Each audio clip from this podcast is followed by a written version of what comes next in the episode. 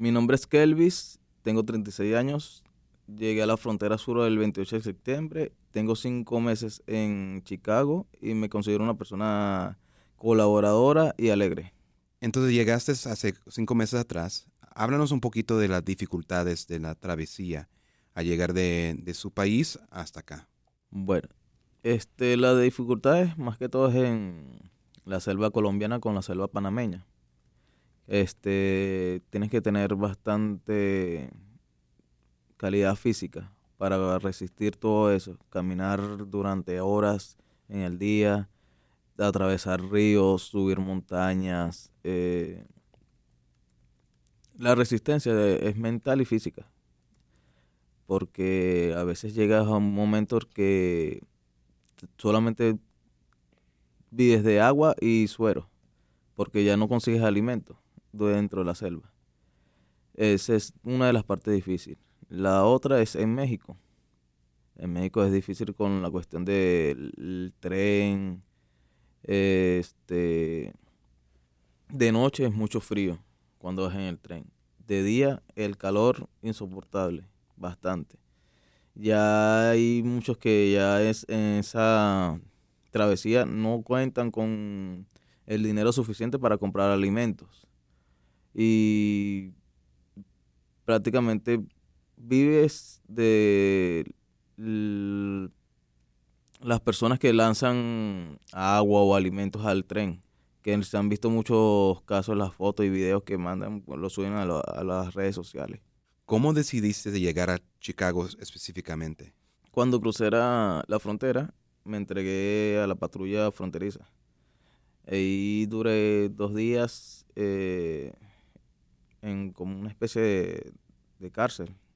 Este, nos soltaron y yo tenía una dirección de Texas que me iban a recibir, pero después no contestaron y lamentablemente tenía que buscar algún sitio. Justamente con los que estaba en, en la cárcel, em, me dijeron, vámonos para Chicago. Y eh, resulta que había una iglesia que te daba el bus, te daba el pasaje del bus para llegar aquí a Chicago gratis. Y eso fue lo que hicimos, pues. Y el día que llegamos, mm, como no teníamos dónde llegar, nos dieron al ojo en una estación de policía que en ese tiempo todas las estaciones estaban recibiendo y eso. Y ahí nos quedamos prácticamente tres, tres meses, tres meses en la estación, en carpa. ¿Cómo fue para usted viviendo en las carpas? Prácticamente un poco difícil porque no estaba en las condiciones, porque no tenías donde ducharte, solamente para hacer las otras necesidades. Y con el tiempo fue que fueron acondicionando las carpas con, con colchones, cobijas, pero al principio era una colchoneta y una cobija nada más que te daban. Después fue que empezaron a llegar más cosas con voluntarios o personas que llegaban y donaban este chaquetas, abrigos, entre otras cosas. Pues. Pero sí es un poco difícil al principio. Después que te agarras y te acostumbras un poco, se te hace más suave el vivir en una carpa. Porque realmente estamos viviendo en una carpa. ¿Cuándo te mudaste con la iglesia donde estás ahorita? Sí, este, al principio conocimos al pastor, este, porque fue una noche que llegó con varios que ya vivían en, en la iglesia y otros voluntarios a llevarnos arepas, que es un plato típico de Venezuela, y también utensilios de limpieza. Ahí uno de los chicos me comenta de la ayuda que da el pastor. Entonces, bueno, nos interesamos pues para cambiar el de vivir en una carpa a, bajo un techo. Eh, empezamos a asistir a la iglesia con el pastor y ya la segunda, tercera vez que asistimos, el pastor este, nos da la oportunidad de entrar al refugio. Pues. Prácticamente dos meses ya llevo ahí en el pastor, un mes y medio por ahí. ¿Qué era la, emoción, el sentimiento, el primer día cuando te mudaste a la iglesia? Bueno, yo conseguí paz y tranquilidad y seguridad más que todo también cuando llegué a la iglesia. Este, desde el primer domingo que asistí a la iglesia, sentí una energía de que estaba en un lugar que te da una paz y una tranquilidad. Y agradecido, muy agradecido con el pastor por toda la ayuda que nos ha dado en cuanto al hogar, alimentos, a la sabiduría que tiene el pastor para apoyarnos en cuanto a todo lo que necesitemos. Es interesante que estás usando la palabra paz y tranquilidad. Antes de sentir eso en la iglesia, cuando llegaste a la iglesia, ¿cuándo fue la última vez que, que sentiste eso? Wow, este, hace muchos años en Venezuela. Muchos años en Venezuela cuando vivíamos en familia, pues que se compartía en familia, que no, no estaba en crisis Venezuela. Quiero regresar ahora tu tiempo en Venezuela. Cuando dejaste Venezuela, ¿dónde, fuiste? Yo dejé Venezuela y el primer país que estuve fue República Dominicana.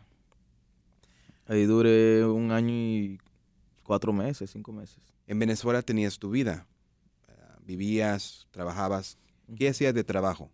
Bueno, yo estuve cinco años como funcionario policial y tres años como escolta. Después de ahí, cuando me retiro de escolta, es que al año salgo de Venezuela. ¿Escolta es? Escolta es seguridad privada para personas emblemáticas o así. ¿Te gustó ese trabajo de policía? La amé mucho mi trabajo, en serio. Me gustó. Y la experiencia que vives como en los cursos o en el entrenamiento es te llena pues como persona y cuando uno era niño viera eso pensando en ser bombero, piloto, funcionario de la armada o policía en aquella época. En este momento ya todo es cibernético, todo es tecnología. ¿Qué es tu ah, favorita memoria eh, de tu tiempo en Caracas, creciendo en Caracas? Son varias memorias, pero más que todo es cuando la familia se reunía en, un evento familiar, en una fiesta, y se compartía, pues así de repente tuviéramos peleado mi primo X, pero en ese momento no valía pelea. Compartías, disfrutabas, conversabas, bailabas también sus bebidas, pues como todo, pero se disfrutaba en familia.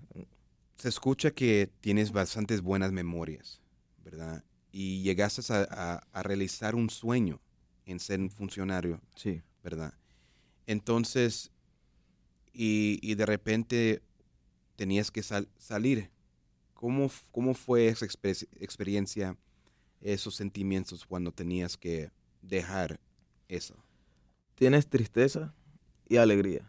Porque tristeza porque dejas atrás tu familia, tu entorno que estás acostumbrado a, estar. Pues.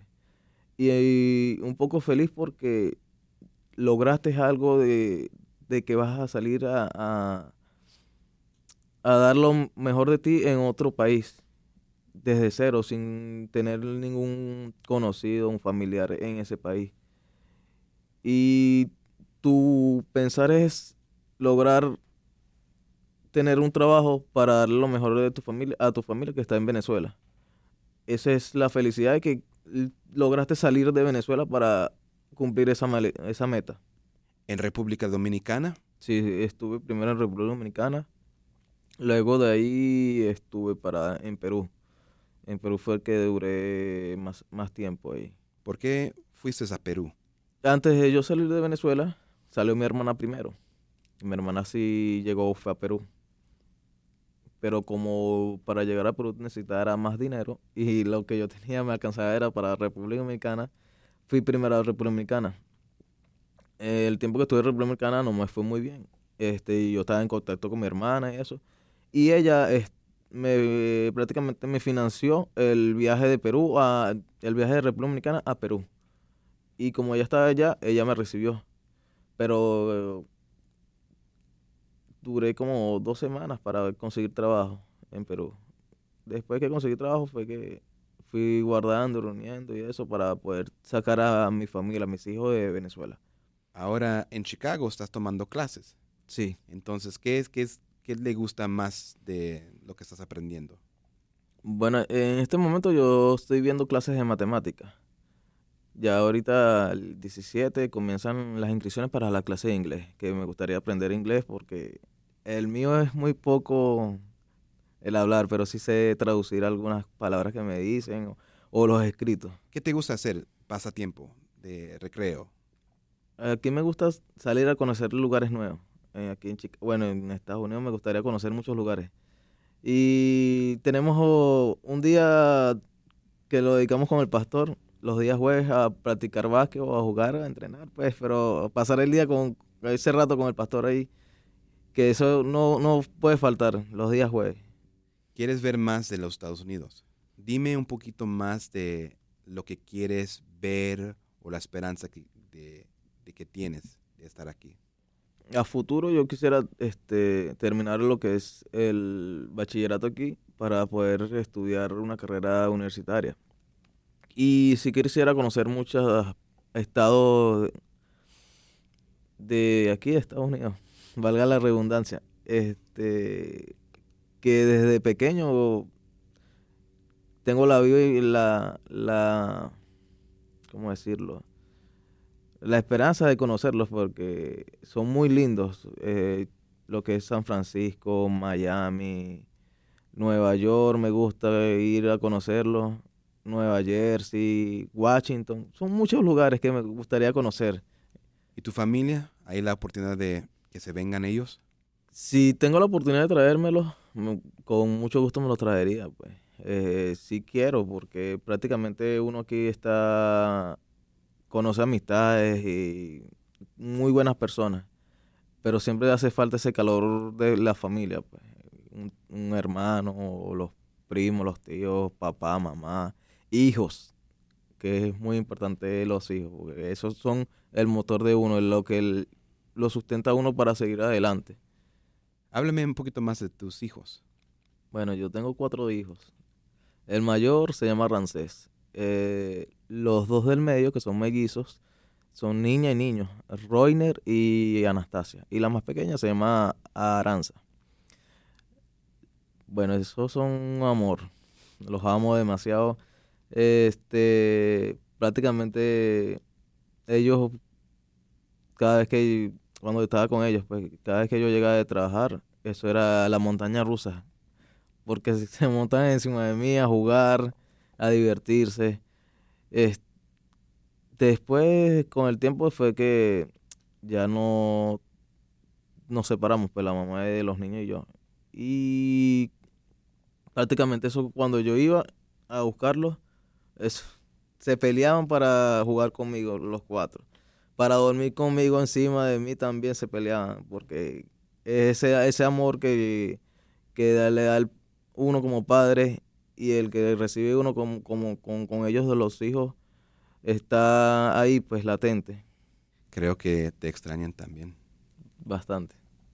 Antes de terminar, quería preguntar, ¿qué piensa que el gobierno puede hacer?